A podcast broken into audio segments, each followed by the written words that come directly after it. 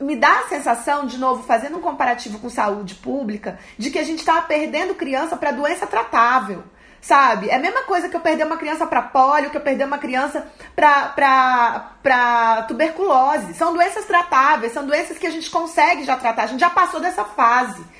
Então, assim, na formação continuada de professores, a gente também já sabe o que funciona e o que não funciona, a gente já tem as evidências na mão, é só fazer.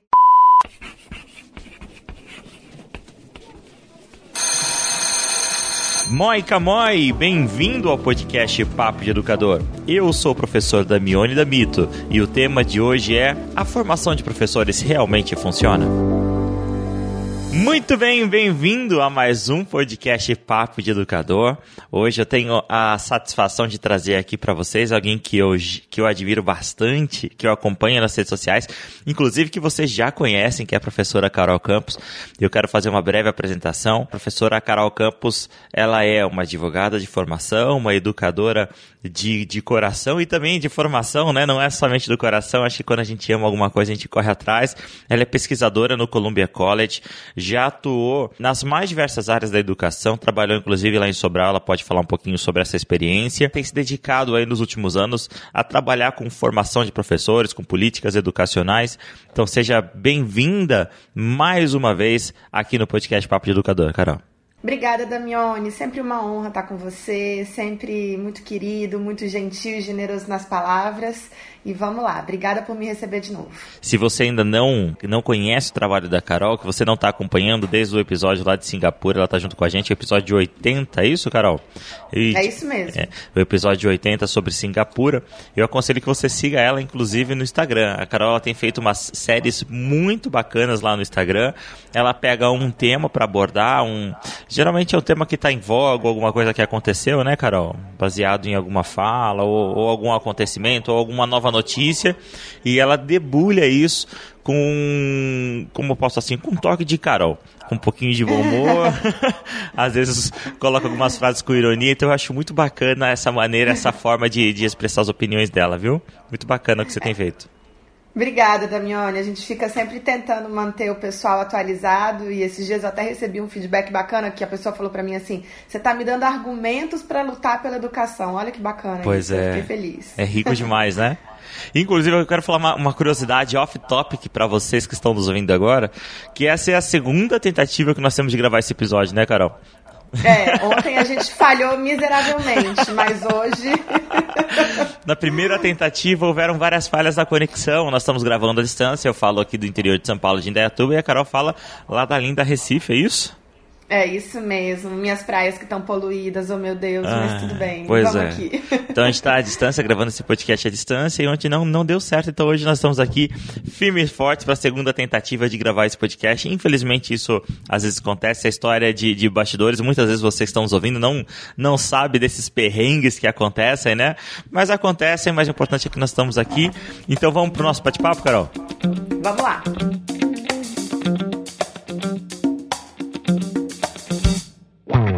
Então, o objetivo desse episódio é discutir um novo estudo que foi publicado no American Economic Journal. E é um artigo bem fresquinho, acabou de sair lá no American Economic Journal, que fala sobre problemas na formação de professores. Esse artigo ele começa lá falando que infelizmente, os pesquisadores encontraram que existem uma grande quantidade de professores mal preparados em países em desenvolvimento. Então foi conduzido um estudo com esse tema, que é algo que não é surpresa, essa informação não é surpresa, né, Carol? Esse estudo, na verdade, ele foi conduzido por umas pesquisadoras americanas do Teachers College e chinesas também. E foi o primeiro estudo de uma avaliação de impacto de larga escala, randomizada, ou seja, aleatória, de um Programa Nacional de Formação de Professores em Países em Desenvolvimento. No caso, eles escolheram a China. Legal. Então, o título do artigo é A formação de professores realmente funciona? Evidências de uma avaliação aleatória em larga escala de um programa nacional de treinamento de professores. Eu achei muito interessante. Esse estudo, ele se justifica por quê?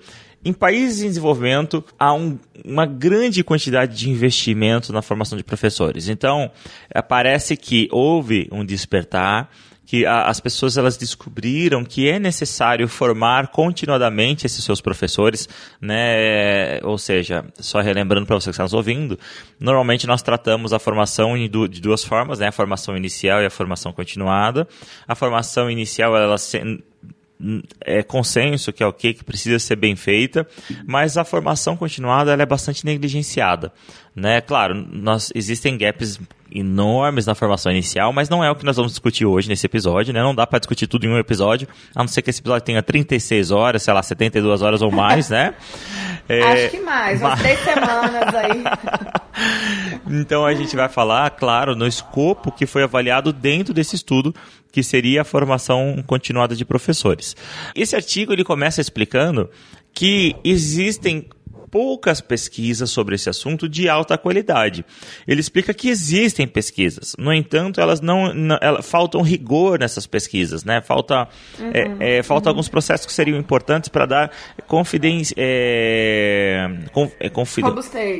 Robustez nela. Confiança e robustez. Isso. É. Então, por exemplo, ele cita aqui que foi feita aí algumas pesquisas e localizaram 600 estudos sobre intervenções sobre formações na área de matemática.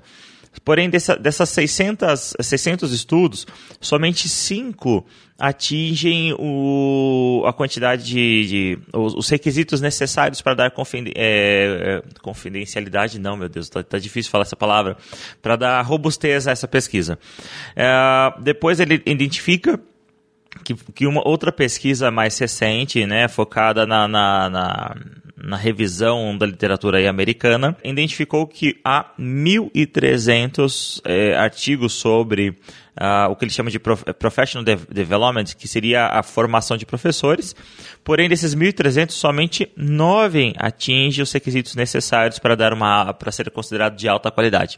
Então, o que o artigo começa demonstrando é que, sim, existem realmente artigos, no entanto, esses artigos, no geral, eles são artigos, talvez, de baixa qualidade. Acho que não vou tentar buscar outro adjetivo para isso, vou fazer das palavras das pesquisadoras as minhas. Então foi que, lá na China, eles resolveram avaliar esse programa gigante de formação de professores, né, que ele é custeado pelo governo, que é chamado de Programa Nacional de Formação de Professores, ou a sigla que a gente vai se referir às vezes aqui, né, Carol, que é NTTP. Isso, é isso mesmo. Né, que é o National Teacher Training Program. Esse programa, ele atinge, diferentemente do que acontece no Brasil, porque é isso, né, a gente vai o tempo todo fazer a gente vai falar sobre o texto, mas a gente vai fazer sempre um comparativo com o Brasil, e diferentemente do que acontece no Brasil, esse programa é um programa nacional de formação continuada, algo que a gente ainda não tem no Brasil, e que a gente está tentando fazer agora com o ProBNCC, para que a gente faça com que os referenciais curriculares que já foram construídos pelos estados, semana passada a gente soube que todos os estados já estão com seus referenciais curriculares homologados pelos conselhos estaduais de educação, então agora o grande desafio é fazer com que esses currículos cheguem nas escolas. E claro, para que isso aconteça, tem que ter formação continuada de professores. E é legal já fazer um disclaimer logo no início desse episódio, que esse episódio ele não visa militar contra a formação de professores, tá? Muito, de jeito nenhum, né? Muito pelo contrário. Muito pelo contrário. Nós estamos aqui discutindo porque nós acreditamos na formação de professores, nós achamos que ela é essencial, ela é nevrálgica para uma educação de qualidade. No entanto, é muito importante se discutir como ela é feita. E apesar desse estudo ser realizado lá na distante China, distante em distância, distante em cultura, vocês vão se surpreender porque existem muitas semelhanças nas conclusões.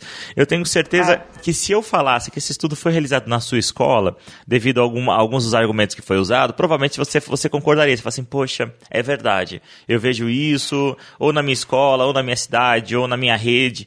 Né? É incrível, né, Carol? Porque são culturas tão diferentes, mas às vezes problemas tão parecidos, né?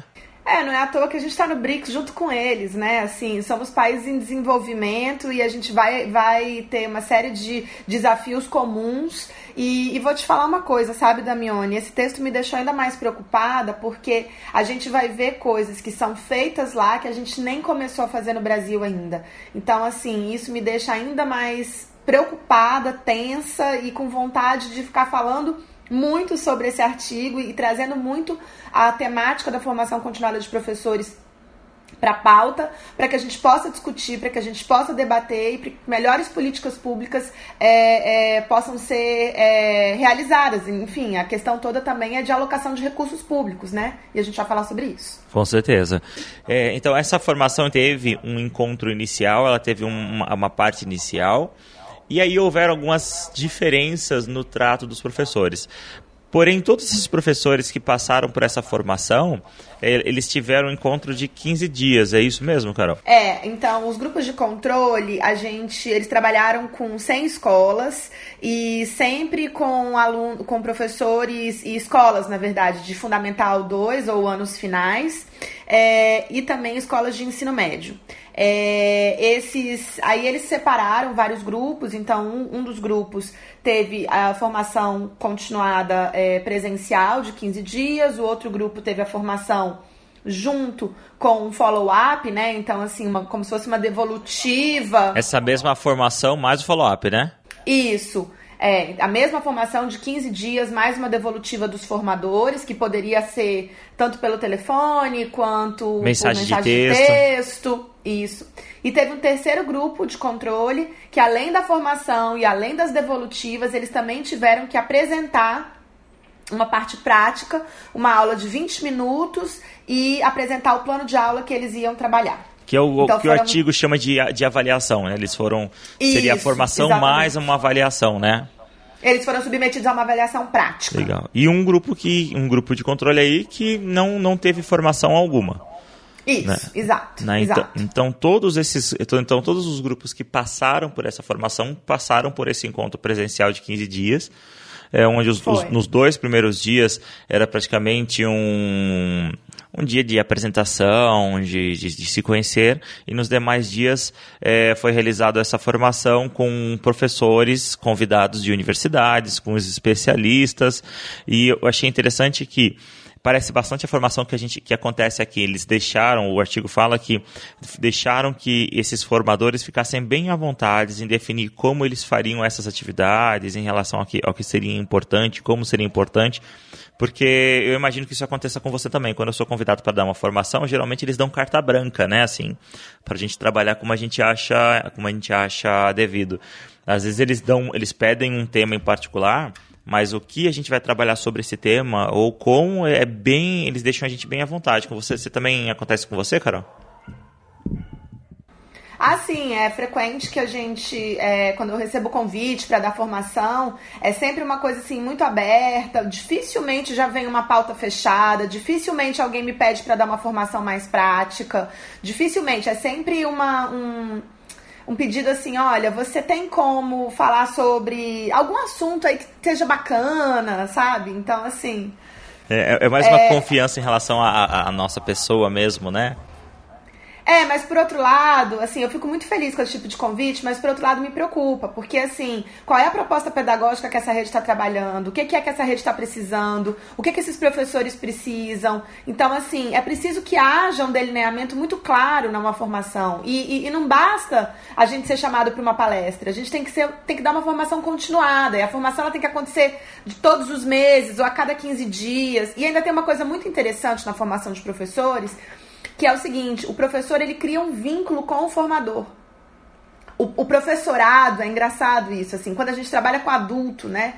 Como que o adulto tem uma dificuldade maior de se vincular do que a criança? Porque muitas vezes a criança, ela precisa de trocar os professores e tal, e ela consegue navegar melhor nesse universo. Já o adulto, quando a gente fala da andragogia, há uma necessidade muito grande de vínculo afetivo, de vínculo de identificação entre o professor que está recebendo a formação e o formador dele. Tanto é que quando você muda de formador, existe uma tendência grande de evasão nas formações. Então, assim, é preciso que você mantenha o mesmo formador por pelo menos um semestre numa formação continuada.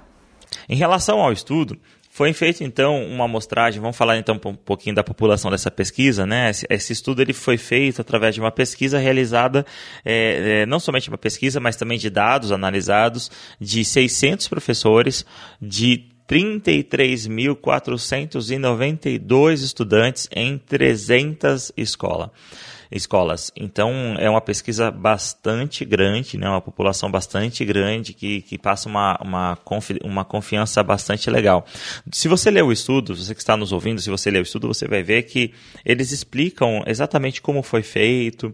Inclusive, eles justificam falando que o estudo está muito bem calibrado, a ponto de conseguir detectar pequenos efeitos, né, de melhoria na educação. E agora a gente já vai falar o que é alarmante, o que é triste, o que deixou a gente bastante preocupado, é que foi verificado que, apesar de ser um estudo, de ser um programa de formação que foi muito bem implementado, eles deixam muito claro isso, né? Esse estudo ele também considerou talvez falhas na implementação desse programa de formação, levou em consideração as substituições que foram feitas de professores enquanto eles estavam passando por esse processo de formação. No entanto, foi verificado que não há um ganho considerável, um ganho expressível com essas formações, né? Eu acho que esse é o ponto nevrálgico da nossa conversa. Então, por isso que justamente o título desse artigo, que é também o título desse episódio, que é Formação de Professores realmente funciona? Porque essa aqui não funcionou, né, Carol? Então, esse estudo me preocupa demais, porque, veja, a China estava investindo 340 milhões de dólares por ano em formação de professores. Isso equivale a mais ou menos 203 dólares por professor ano, né? E é muito dinheiro, é muito recurso. Para você ter uma ideia, isso representa 19% do investimento federal chinês em educação. Então, 20% quase de todo o investimento da China em educação estava indo para esse programa. E esse programa, essa avaliação de impacto mostra que houve zero impacto na aprendizagem. E acho que tem duas coisas a falar aqui. Primeiro, que a avaliação de impacto está na moda, sobretudo agora depois do Nobel de Economia, que foram os pesquisadores lá do J-Paul, que é um grupo de pesquisa do MIT, que começou a trabalhar com avaliação de impacto em políticas públicas. Então, eles assim são referência nessa área. Então, acho que a primeira coisa é isso, a avaliação de impacto na moda. E segunda coisa é o tamanho do gasto que a China estava realizando com relação à formação de professores no programa nacional deles. No Brasil, só para dar um comparativo, a gente está investindo esse ano 105 milhões de reais no ProBNCC. O ProBNCC é o programa para implementar a BNCC. Não necessariamente é só para a formação de professores. Claro que o ProBNCC tem muita parte de formação de professores, é muita coisa que a gente precisa para implementar os currículos, os referenciais curriculares. Claro que vai passar pela formação de professores, mas não é só isso. E a outra coisa é que para o ano que vem, para você ter uma ideia, há uma estimativa aí de 54 milhões de reais de gasto em programas exclusivos de formação de professores.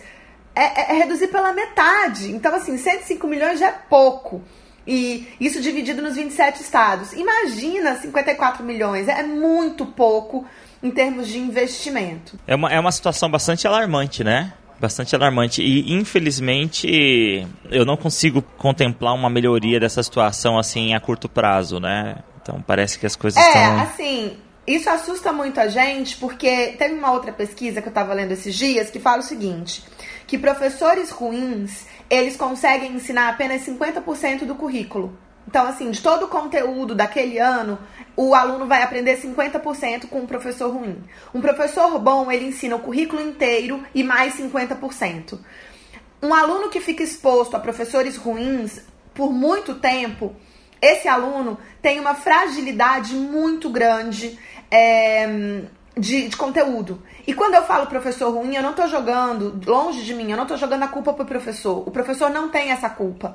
O professor, ao contrário, a gente vê cada vez mais professores tentando buscar conhecimento do jeito que pode, do jeito que dá, trabalhando em várias escolas, tendo uma vida super difícil. Mas assim, quando eu falo de professores ruins, é professores que receberam uma formação inicial muito fragilizada.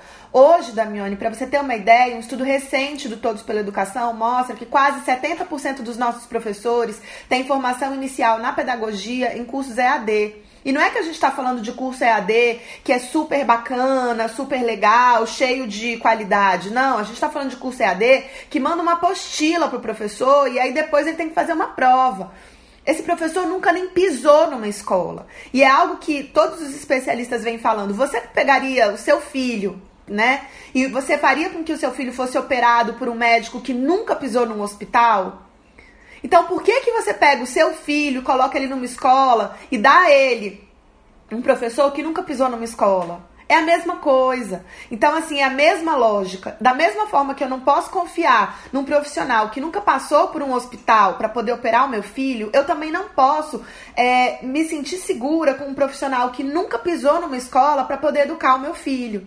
Então, assim, quando a gente vê esse tipo de discrepância, a gente percebe que a formação continuada, ela é essencial. Hoje, tem 2.200.000 professores que estão em sala de aula e precisam de apoio. Essas pessoas precisam de programas de formação continuada estruturados e que deem certo. Se você falar pra mim assim, nossa, Carol, então isso é um problema, né? Porque como é que a gente vai fazer? Eu vou te falar, não, isso não é um problema. A gente já sabe o que dá certo e o que não dá. Inclusive, esse estudo, ele é um ótimo medidor dessas capacidades. Nesse estudo, a gente consegue identificar com clareza o que funciona e o que não funciona. A gente já sabe separar o joio do trigo, a gente já sabe a resposta. Me dá a sensação, de novo, fazendo um comparativo com saúde pública, de que a gente estava perdendo criança para doença tratável. Sabe? É a mesma coisa que eu perder uma criança para pólio, que eu perder uma criança para tuberculose. São doenças tratáveis, são doenças que a gente consegue já tratar, a gente já passou dessa fase. Então, assim, na formação continuada de professores, a gente também já sabe o que funciona e o que não funciona, a gente já tem as evidências na mão, é só fazer. Mas aí é a grande dificuldade. Eu acho que a sua analogia foi bastante feliz, justamente. Estamos perdendo as nossas crianças para doenças já tratáveis, né?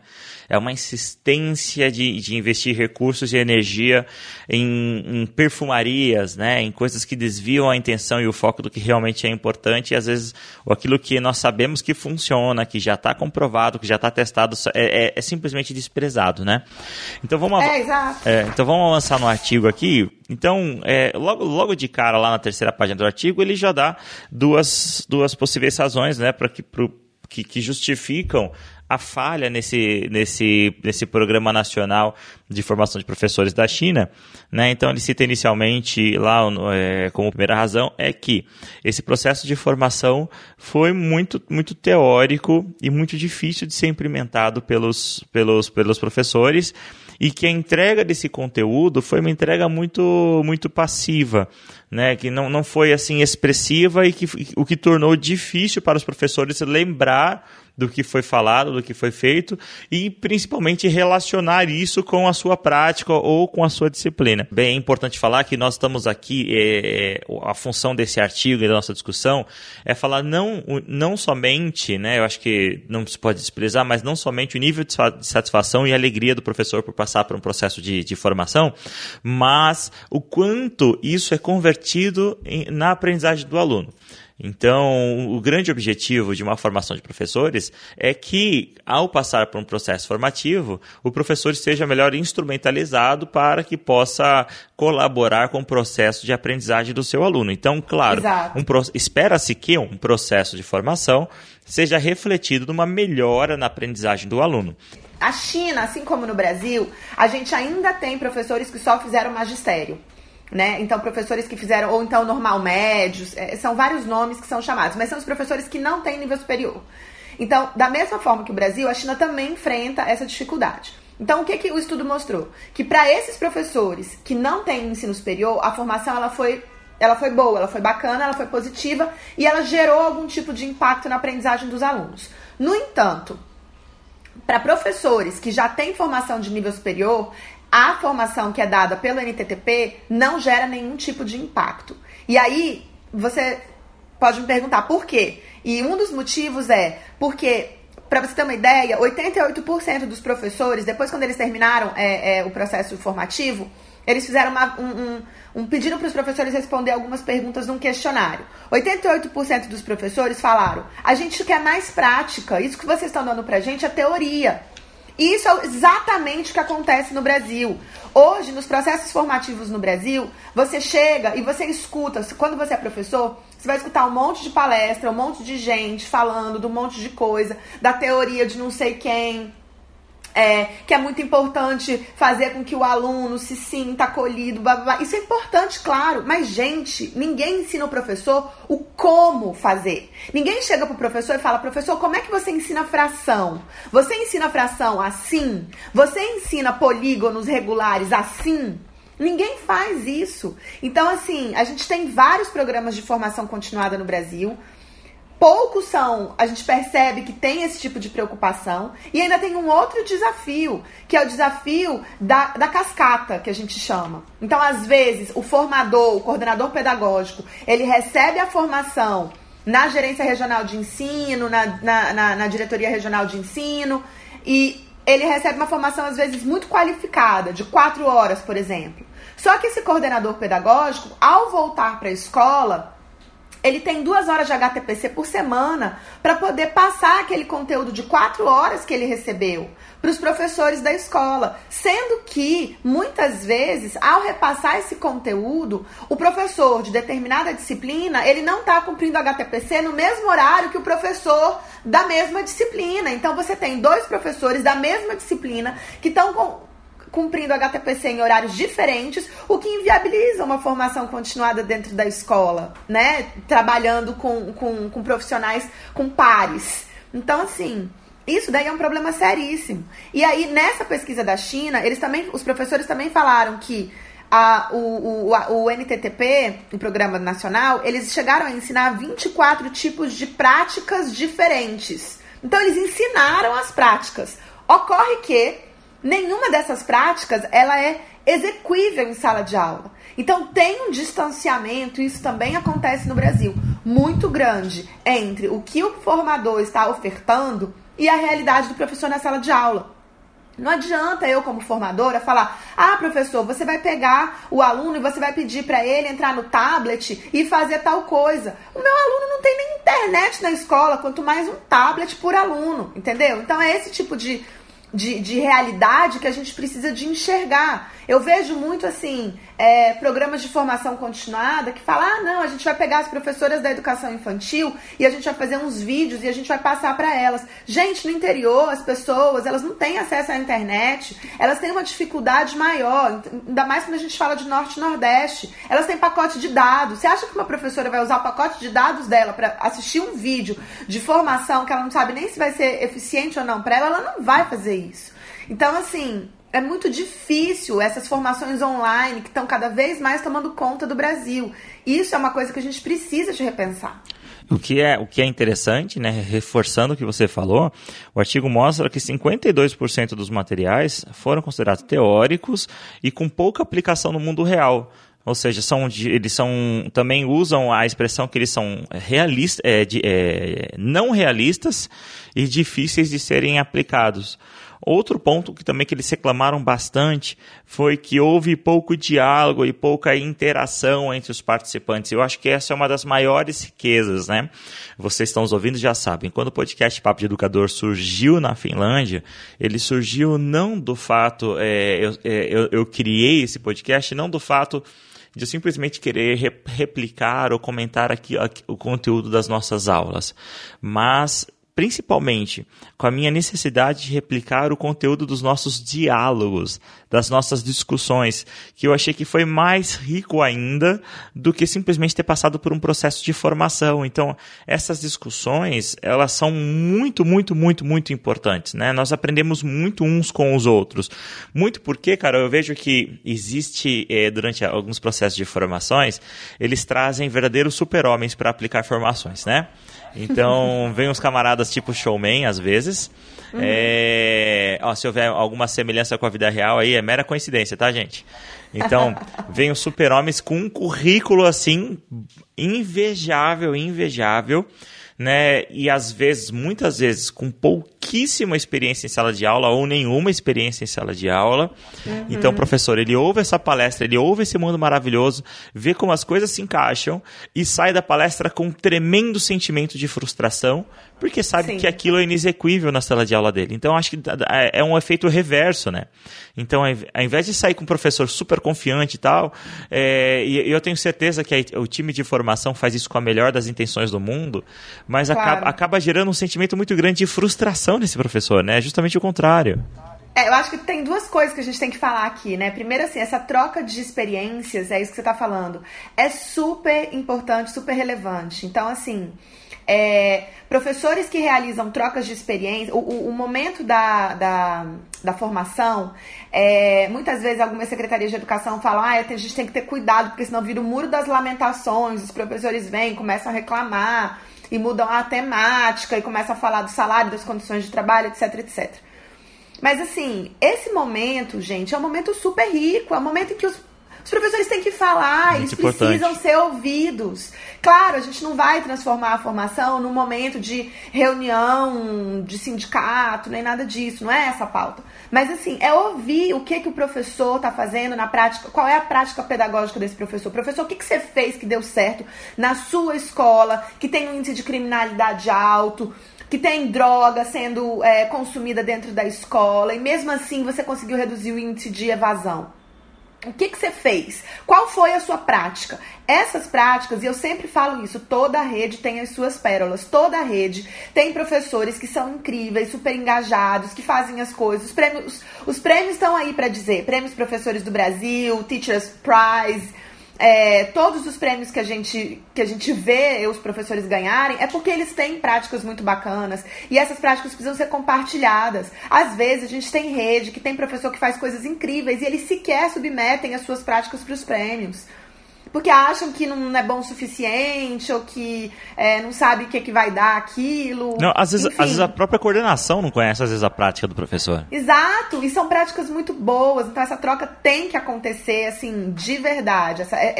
Esse diálogo entre professores e formadores é algo super positivo, é essencial, as evidências mostram pra gente isso. Então, assim, é muito importante que num processo formativo, conduzido por uma secretaria de educação ou por uma escola de formação, seja ela municipal, seja ela estadual, é muito importante que a gente tenha esse tipo de debate, sabe? Que a gente oportunize os professores a falar. E a gente não está falando nenhuma novidade aqui, né, Carol? A literatura já fala isso há muito tempo, né? Professor Antônio Nova mesmo, ele comentou aqui no Papo de Educador, no episódio 50, inclusive aquela frase de impacto quando começa o episódio, é justamente isso, a formação, ela tem que vir de dentro para fora. Ela é muito mais eficiente quando ela acontece de dentro para fora, né? Não de fora para dentro. Então, quando nós pegamos aí o que está acontecendo dentro da escola, pega esses professores pérolas que você falou, eu gostei dessa expressão, porque isso gera um sentimento de empatia, né? Um sentimento de aproximação, então é muito mais real para o professor aquilo que o colega dele que está na mesma situação, no mesmo contexto está fazendo, do que aquilo que eu gosto de chamar de professor de palco, né? Nós temos aí os empreendedores de palco, nós também temos os professores de palco, né? Então isso gera uma aproximação muito maior, né? Até porque, Damione, quando a gente pensa, a gente não pode desconsiderar o saber que esse professor traz. Se a gente chega para o professor e fala, professor, você tem que considerar os saberes prévios do seu aluno, a gente, como formador, a gente também tem que considerar os saberes prévios dos professores. Boa, e aí a gente tem um problema sério, que é o seguinte, você chega na formação de professores, e aí quando tem esse dissenso, né, quando não tem essa comunicação muito clara entre Secretaria de Educação e professores, a Secretaria de Educação, ao oportunizar uma formação, ela pode trazer alguém que não está considerando aqueles saberes prévios daquele professor. E isso faz com que o professor se desengaje da formação. E aí a gente tem um problema ainda maior, que é revelado nesse estudo também, que é o seguinte, o professor, quando ele faz formação em serviço, ele deixa a sala de aula dele para poder participar do processo formativo. Alguém, normalmente o professor substituto, assume a sala de aula daquele aluno. Ou, às vezes, a escola fala, não vai ter aula hoje porque vai ter formação para os professores. Isso não é incomum na municipalidade. E aí o que você acaba gerando? Você acaba gerando uma queda no aprendizado do aluno em dobro. Número 1, porque ele não teve aula, ou porque ele teve aula com um professor substituto que às vezes não tinha uma prática tão boa quanto o professor titular. E número 2, porque esse aluno, esse professor, como ele não se engajou na formação, ele volta para a sala de aula sem ter nada para acrescentar na prática docente dele. Então o aluno acaba perdendo duas vezes. Ele perde porque ele vai necessariamente deixar de atuar com aquele grupo, e ele, com aquela turma, e ele perde porque o professor não se engajou na formação.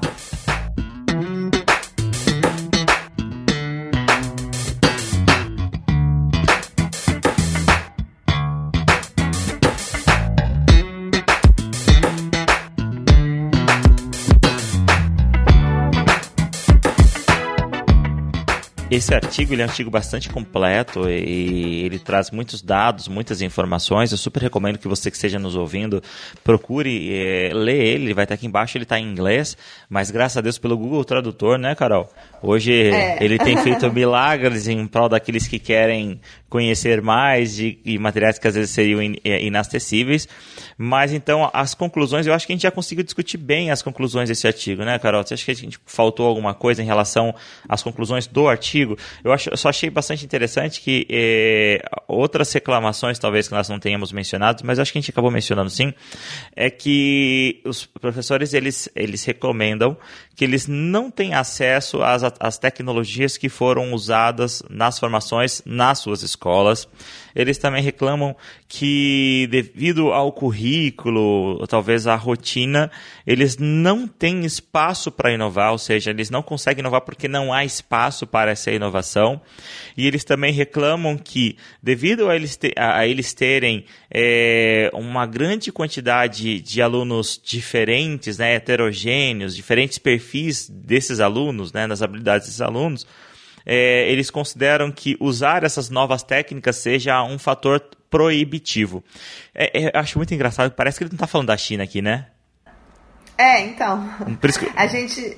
Parece que tá falando do Brasil, né? Tá falando do Brasil, parece que esse estudo foi feito no Brasil. Essas reclamações são reclamações que a gente ouve por aí, né, Carol? Exato. E você que está nos ouvindo ouve também, eu tenho certeza disso. Com certeza.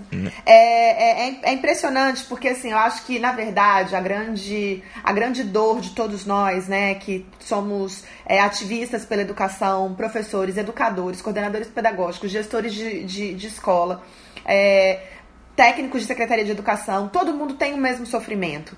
E o grande sofrimento da gente é fazer com que as políticas públicas não sejam o que eu chamo de política pública de ar-condicionado.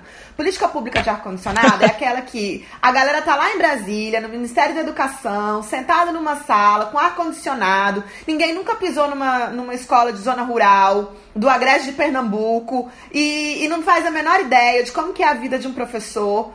E não sabe todas as dilemas que o professor tem que sair de um município para dar aula em outro município, tem que ter 2 vínculos, o professor precisa e normalmente professora, porque nós somos maioria. Então, assim, a gente tem que lidar com uma série de dificuldades, a gente vai almoçando na marmita entre um município e outro. Então, assim, as pessoas não entendem muito a dificuldade que é ser professor, e aí esse estudo, ele tem como objetivo fazer uma alocação de recursos mais qualificada, ou seja, não é que a gente vai abolir o NTTP, né, o Programa Nacional de Formação de Professores da China, ou que a gente não vai investir em programa de formação continuada no Brasil, ou que a gente vai pegar o ProBNCC e jogar no lixo. Longe disso, não é nada disso. Com certeza. É simplesmente fazer com que esses programas e esses recursos que estão sendo utilizados sejam utilizados da forma correta, de acordo com o que as evidências trazem, de acordo com o que a literatura já mostra pra gente. Pra você ter uma ideia, quando eu fui para Singapura, e aí foi por isso que a gente teve aquele outro episódio, eu descobri que o segundo maior orçamento do país é para o Ministério da Educação. E dentro do Ministério da Educação, todo orçamento federal que é destinado ao Ministério da Educação, 1/3 desse orçamento é para a formação de professores. Então, assim, a Singapura é o país número 1 do PISA, entendeu? Se eles estão investindo 1/3 do segundo maior orçamento do país com formação de professores, é porque é evidente que o professor faz a diferença na vida do aluno. Vários estudos falam isso, que o maior impacto na vida do aluno acontece por meio de bons professores, professores bem formados, professores que conseguem ter gestão de sala de aula, professores que conseguem compreender como que o aluno aprende. Isso é uma grande dificuldade no Brasil. Os professores não conseguem entender como o aluno aprende. Vou contar uma história muito rápida. Quando eu estava em Sobral, a gente viu que em dado momento do ano, os alunos estavam com uma dificuldade do segundo, os meninos do segundo ano estavam com uma dificuldade muito grande de escrever. E aí eu chamei uma pedagoga e falei com ela: o que que a gente pode fazer? O que que a gente, né? O que que será que está acontecendo? A gente, como escola de formação de professores aqui em Sobral, o que que a gente pode fazer? Ela falou para mim: Carol, eu acho que isso pode ser um problema de coordenação motora fina. Os meninos não estão conseguindo segurar o lápis. Eu falei: bom, então se o problema é esse, a gente vai pegar e a gente vai criar atividades para os professores que envolvam a pega, né, que a gente chama. Então vamos fazer atividade com canudinho. Pega canudinho, canudinho é barato, as escolas têm acesso a canudinho. Vamos pegar caixa de sapato e faz furinho na caixa de sapato e manda o aluno enfiar o canudinho na caixa de sapato. E aí, assim, isso daí foi uma coisa que a gente percebeu. As professoras começaram a fazer isso em sala de aula e as crianças no segundo semestre, eu não sei se foi só por isso, claro, mas as crianças no segundo semestre começaram a escrever melhor. Então, assim, fazer uma questão de ajuste, sabe?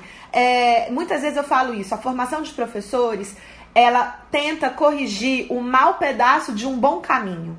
O professor, às vezes, ele tá num bom caminho, mas ele tá enfrentando um mau pedaço. Então, não é que o que ele tá fazendo é errado, não é que a prática dele é ruim. Não, ele tá enfrentando uma dificuldade. É só a gente ajudar esse professor e mostrar pra ele que tem um atalho daquele lado, que ele pode pegar, que tá pavimentada aquela rua, e que daí ele pode pegar aquele atalho que ele vai conseguir chegar lá na frente. Justamente, o objetivo da formação é essa, né? Ajudar o professor, né, nesse processo, né? Inclusive empoderando ele através dessas ferramentas, desses novos conhecimentos, né, que estão por aí, né? E trazer isso para o professor para que ele possa colocar isso na prática dele. E o que me deixa com a pulga atrás da orelha, Carol, e eu acho que vai deixar você que está nos ouvindo também com a pulga atrás da orelha, é que foi feito aquele processo de autoavaliação em relação à formação, né? É aquela pesquisa de satisfação que a gente faz às vezes depois da formação, né? Talvez você que esteja nos ouvindo fale assim: não, ainda bem que comigo isso não acontece porque eu faço a pesquisa de avaliação.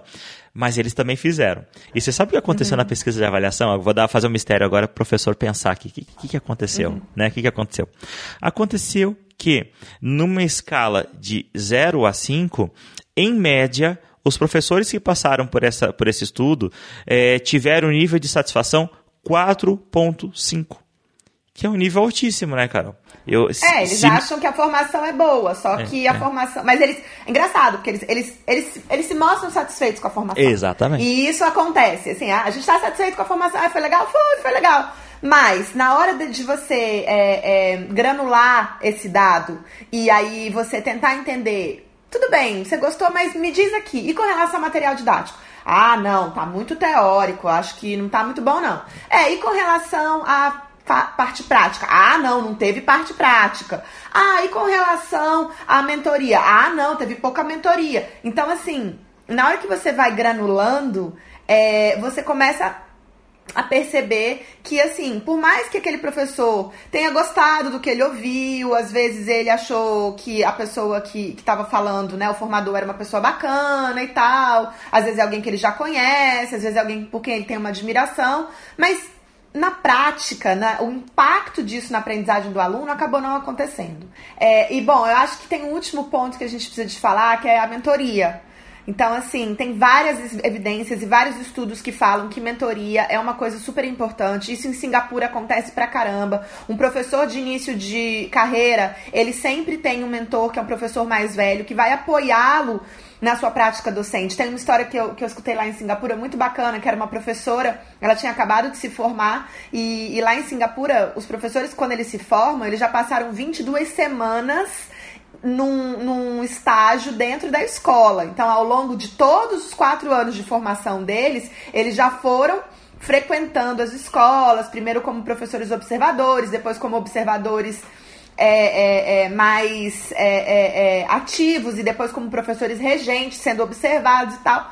Mas mesmo assim, a prática docente é desafiadora. Então essa professora tinha acabado de assumir uma turma como regente e um dos alunos dela teve, enfim, uma crise e aí fez bagunça e tal e saiu correndo da sala. Porque os alunos de Singapura, eles gritam, eles jogam bolinha, eles fazem a mesma coisa que os nossos, né? E aí, o aluno saiu correndo da sala. E no que ele saiu correndo da sala, ela ficou sem saber o que ela fazia. Então, ela não sabia se ela continuava na sala de aula, se ela saía de sala e ia procurar outro aluno. Ela não sabia o que fazer. E aí, a mentora dela falou, não, você deveria ter procurado a coordenadora pedagógica, né? Pede para os alunos esperarem um pouquinho, fala com a coordenadora pedagógica. Ou então, lá em Singapura, eles têm, inclusive, um interfone dentro da sala de aula para poder ligar para a coordenação. Então, assim, para você ver que é uma coisa muito simples, mas que os professores sofrem isso no início da carreira. E se você não tiver mentoria no início da carreira, sobretudo, você tem um índice muito alto de problemas de saúde desses professores, sobretudo saúde mental, e também abandono da própria carreira. O professor não se sente apto, ele não se sente confortável naquele ambiente e ele acaba deixando a carreira. Muitas vezes é um bom professor, uma boa professora que sai porque não tem mentoria. Então, assim, a importância de programas de mentoria que sejam custeados e organizados pelo governo federal e que sejam entregues aos estados e municípios é muito grande, é muito relevante. Bom, Carol, precisamos então encerrar esse episódio. Eu acho que a gente conseguiu discutir bastante, né, as descobertas desse artigo. Lembrando você que eu vou deixar esse artigo aqui nos comentários, na descrição desse post. Então, é só você acessar www.papodeeducador.com.br, aqui procurar esse episódio que você vai encontrar lá. Se você tem alguma dúvida, se você quer contar a sua história, quer compartilhar com a gente a sua história de formação, manda um e-mail pra gente lá em contato@papodeeducador.com.br. Pode comentar esse post, pode mandar sinal de fumaça, pode chamar a gente pelas redes sociais. Então, Papo de Educador, ele tá em todas as partes. E acredite, às vezes nós até demoramos, mas nós respondemos todas as mensagens que nós recebemos e vai ser um prazer compartilhar isso com você. Carol, onde que as pessoas podem te achar? Onde elas podem te encontrar? Elas podem me achar no Facebook, Carol Campos, ou então no Instagram, @colcampos, C-O-L Campos. Bacana. Então eu queria te agradecer muito, Carol, pela participação mais uma vez nesse episódio. É sempre maravilhoso ter você por aqui, viu? A casa é sua. Obrigada, querido. Eu agradeço demais, Damione. Obrigada mesmo pelo espaço e vamos continuar falando aí muito sobre educação e formação de professores. Isso aí. Obrigado para você que nos ouviu até agora. Então, nos encontramos no próximo episódio. Tchau, tchau. Tchau, tchau.